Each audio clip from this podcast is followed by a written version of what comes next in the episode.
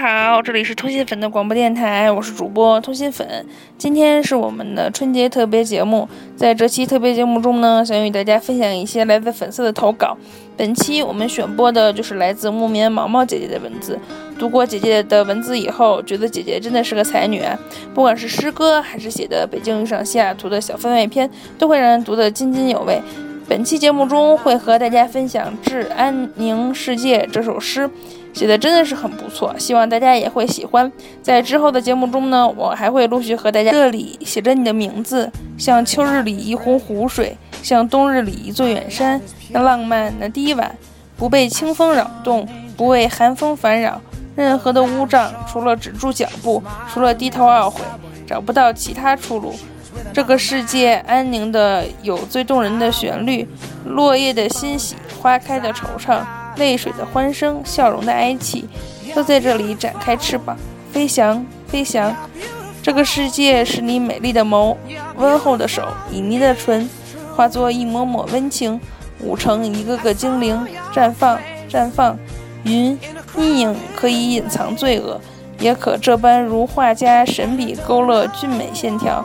美不必是无可挑剔的精致，美是眼角那一条上翘的曲线，像云飞进心里，从此心里的那片角落，天晴阴雨，都是因为云与天空的追逐。清晨花瓣上的露珠，夜晚路灯下的飞虫，那是云的气息。云话语，云飞雪。我问何日君再来？天空沉默。我看到更深处的蔚蓝。信。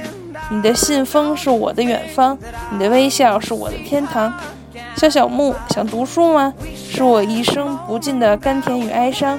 还记得那一年，生命里有了花开的芬芳。